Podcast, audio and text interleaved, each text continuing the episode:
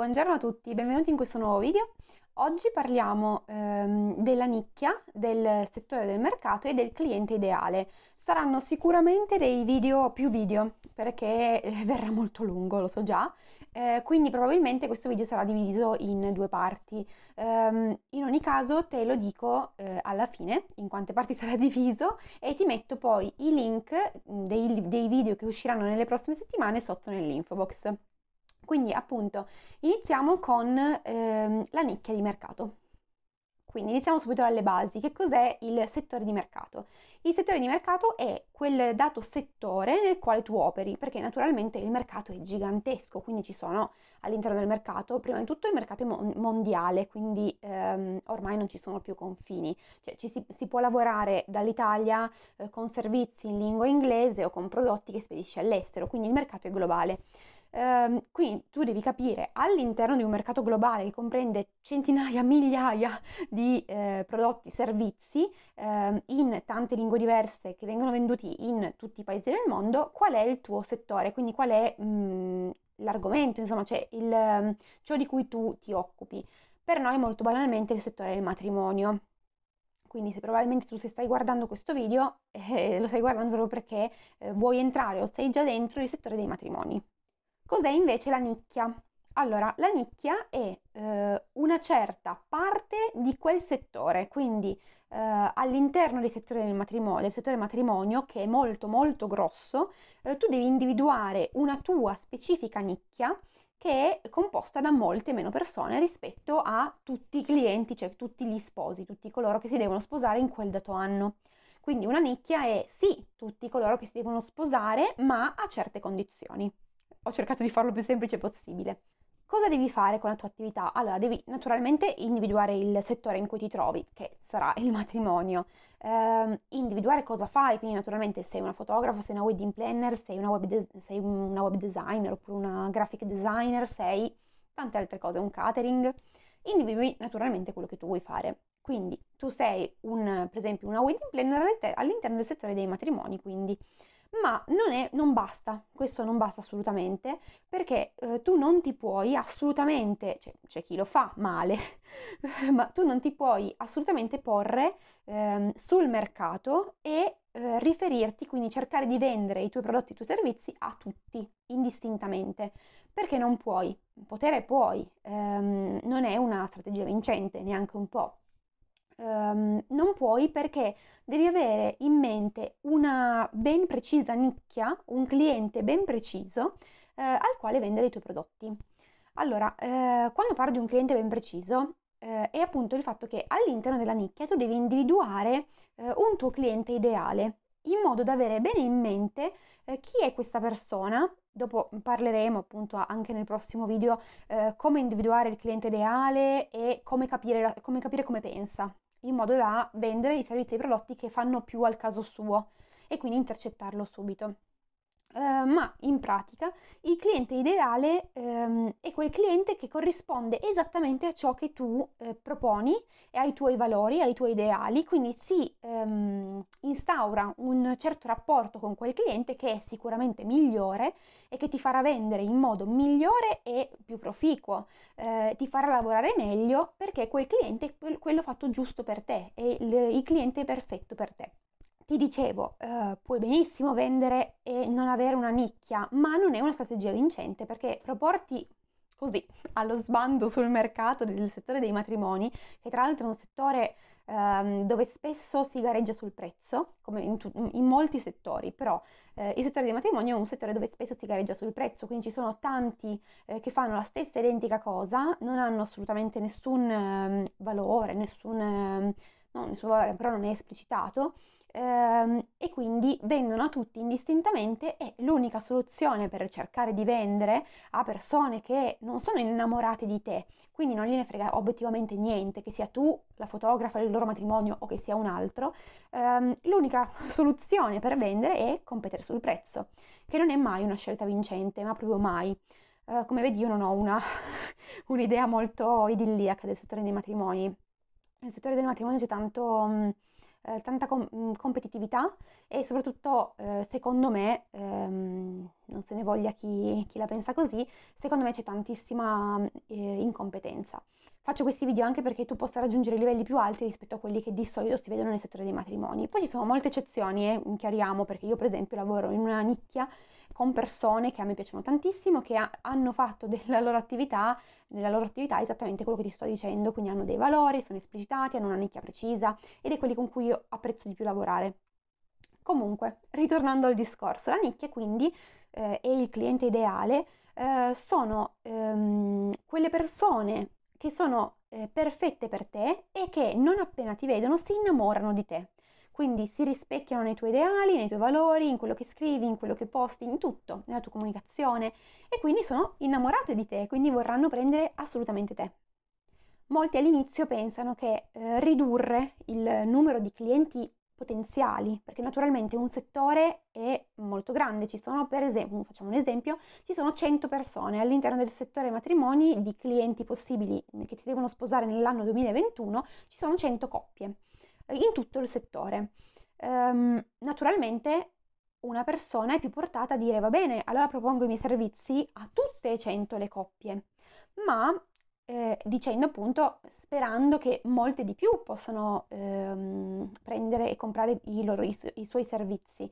Questo perché naturalmente avendo 100 coppie si pensa eh, leggenda metropolitana, si pensa che su 100 coppie molte di più acquisteranno il tuo servizio, ma devi fare i calcoli e devi contare che oltre a te a proporre quel servizio a quelle 100 coppie, ci sono altri 60 Um, ehm, altri 60 fotografi, per esempio tu sei una fotografa, ci sono altri 60 fotografi, siete in 60 a proporre lo stesso identico servizio a quelle coppie.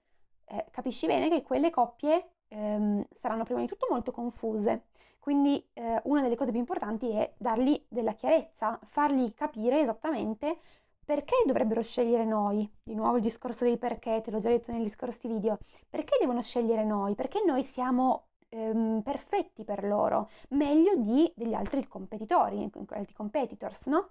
Um, quindi non è vero che vendere, cercare di vendere a 100 persone, quindi a tutto il settore, ehm, è una strategia vincente, perché è molto più vincente cercare di vendere a 5 persone, ma che sappiamo essere le perfette per noi, sappiamo che appena noi dispieghiamo tutto quello che facciamo, ehm, abbiamo una buona comunicazione, loro vedono il nostro sito, vedono le nostre foto, appena loro sapranno che esistiamo, loro prenderanno noi. Noi avremo 5 coppie, gli altri li lasceremo a spartirsi, le 95 coppie restanti competendo sul prezzo, mentre noi non competiamo sul prezzo. Questo è un, deve essere una cosa molto chiara. Eh, se tu scegli una nicchia, potrai con il tempo, naturalmente, non subito, la gavetta è per tutti, anche all'inizio, anche se è una nicchia, ma con il tempo potrai non competere sul prezzo. Già dall'inizio cercherai di non competere sul prezzo, perché se ti rivolgi a una nicchia molto ben precisa, avrai un prezzo più alto rispetto a quelli che non si rivolgono a nessuna nicchia e che devono eh, gareggiare sul prezzo per prendere i clienti. Spero di essere stata più chiara possibile su questo argomento, quindi assolutamente molto meglio avere una nicchia, una nicchia piccola anche, eh, naturalmente bisogna capire bene che nicchia è, ehm, capire se, dopo ti spiegherò, è presidiata già, non, le, non, lo è, ci sono varie cose da capire, ma avere una nicchia è certamente sempre, assolutamente sempre meglio che non, non averle e rivolgersi a tutto il settore. Se hai domande su questo argomento, che capisco essere un po' complicato, scrivimele pure nei commenti, ti rispondo molto volentieri. Ti faccio ancora un esempio che, a cui tengo molto, che faccio spesso e per cui spesso vengo anche criticata, ma che secondo me invece è assolutamente rappresentativo della società odierna nella quale noi naturalmente operiamo, eh, quindi secondo me assolutamente importante. E ti parlo dell'esempio dell'università. Allora, quando dovevo, dovevo iniziare l'università, quindi ero all'ultimo anno di liceo, dovevo scegliere che università avrei fatto, ehm, avevo molte voci contrastanti intorno. Io volevo fare archeologia, ero completamente e sono completamente innamorata dell'archeologia, della storia, volevo fare tante cose, eh, tante cose che mh, appunto riguardavano materie umanistiche. Um, dall'altra parte però c'era la voce, e c'è ancora, che con l'archeologia mm, non ti sfami, non riesci a trovare un lavoro, è impossibile trovare lavoro in quel settore, eh, non vale la pena fare archeologia, fai una materia scientifica. Quindi le idee erano Politecnico, eh, Economia, alla fine eh, detti ascolto tutte queste voci, alla voce della ragione, e eh, io scelsi Economia, quindi ho fatto Economia, Business Administration, ehm, lasciando perdere se mi è piaciuto, se mi è servito, in ogni caso non ho fatto quello che volevo. Quindi ehm, io credo invece che non sia così, che non sia vero che facendo una certa università, per esempio eh, filosofia, archeologia, che sono università che generalmente quando un ragazzo dice voglio fare filosofia, gli dicono ma vai, fai, fai un'università seria che poi lavori, non filosofia. Eh, ecco, io non credo invece che sia così, nel senso che se tu fai filosofia, ehm, ma la fai con i piedi, allora certamente dopo non lavori perché hai fatto un'università con i piedi. Eh, ma se tu fai filosofia, la fai con coscienziosità, prendi dei bei voti, ti informi maggiormente oltre agli studi, eh, cerchi di avere dei contatti con i professori che ti piacciono di più, quindi presentarti, di spiegare cosa ti piace, di fare cose in più. Eh, se fai delle cose extra, quindi magari fai filosofia, inizi a scrivere per un giornale che parla di filosofia. Uno, due, tre articoli, all'inizio non te li prenderanno, pian piano migliorerai, forse ti prenderanno. O eh, inizi cose tue personali, progetti personali sono tantissime persone che l'hanno fatto. Fare filosofia o quello che è, insomma, l'università umanistica che di solito non, non dà lavoro, fa, farla così ti darà un lavoro, perché dopo avrai costruito delle basi solide su cui le persone potranno eh, decidere di prenderti perché gli sei piaciuto, perché è piaciuto il tuo progetto esterno, perché qualsiasi cosa, ma comunque hai fatto un'università, bene, ti sei impegnato nel farla. Quindi ehm, il sunto è che non è mai eh, colpa degli altri, è sempre colpa nostra. Se poi ci sono casi estremi, ma in generale è sempre la colpa maggiore è sempre nostra, siamo noi che non ci impegniamo abbastanza per raggiungere gli obiettivi che ci siamo prefissati, non sono gli altri, non è il destino, non è la sfiga, non c'è mai, cioè poi puoi avere la sfiga, ma se anche tu sia, fossi sfortunato, eh, comunque la tua tenacia e il continuare ad andare avanti a costruire quello che tu vuoi costruire ti porterebbe comunque ai tuoi risultati. È sempre questo che è importante capire, perché non è mai vero che ehm, anche impegnandoti non raggiungerai gli obiettivi, è sempre vero il contrario. Quindi è importante iniziare a prendersi le proprie responsabilità. Sono io che ho fatto un esame male e ho preso dei brutti voti e quindi sono uscito male dall'università e quindi non ho tra- trovato lavoro in quello in cui volevo trovarlo.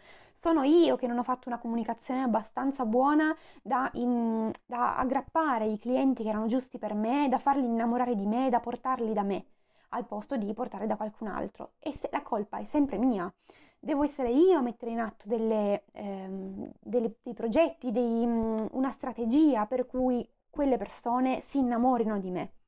Non è mai colpa degli altri e prendendosi le proprie responsabilità si impara anche dai propri errori, perché naturalmente capita, nel senso capita a tutti, che eh, non si azzecchia al primo colpo la comunicazione giusta, la, mm, il, il social media giusto, ma qualsiasi cosa eh, capita a tutti, ma piano piano si impara dai propri errori, prendendosi le proprie responsabilità. Se invece è sempre colpa degli altri, eh, naturalmente non servirà a niente essere caduti, perché anche rialzandosi si faranno gli stessi errori in continuazione, non si sarà imparato niente e quindi non raggiungeremo mai i nostri obiettivi.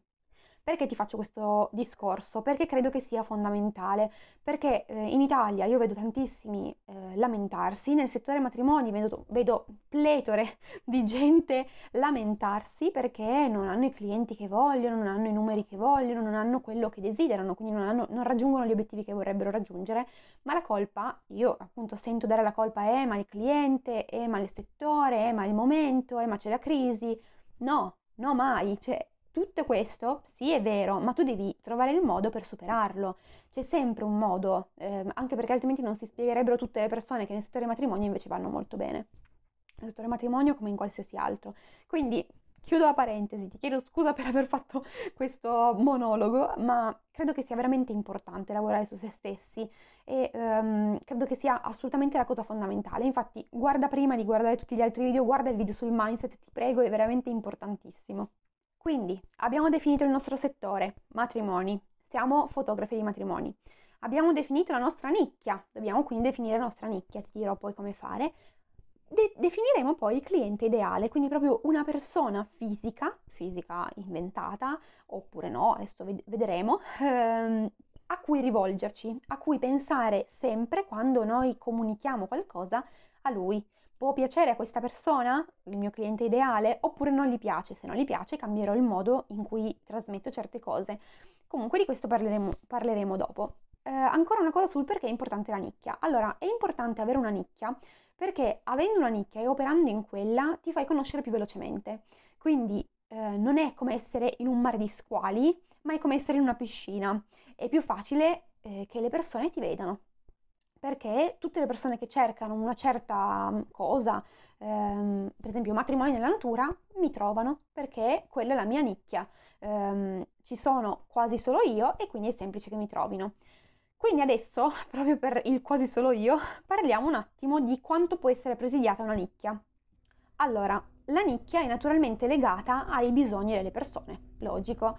Um, ci possono quindi essere tre tipi di bisogni, tre tipi di, tre tipi di nicchie. I bisogni possono essere eh, già esplicitati, quindi vuol dire che pers- le persone in generale eh, hanno un bisogno, hanno capito di avere questo bisogno e hanno chiesto al mercato eh, per favore risolvimi questo bisogno. Quindi ci sono già persone che operano in quella nicchia, risolvono quel bisogno ehm, e quindi dopo parleremo di come operare in questo caso.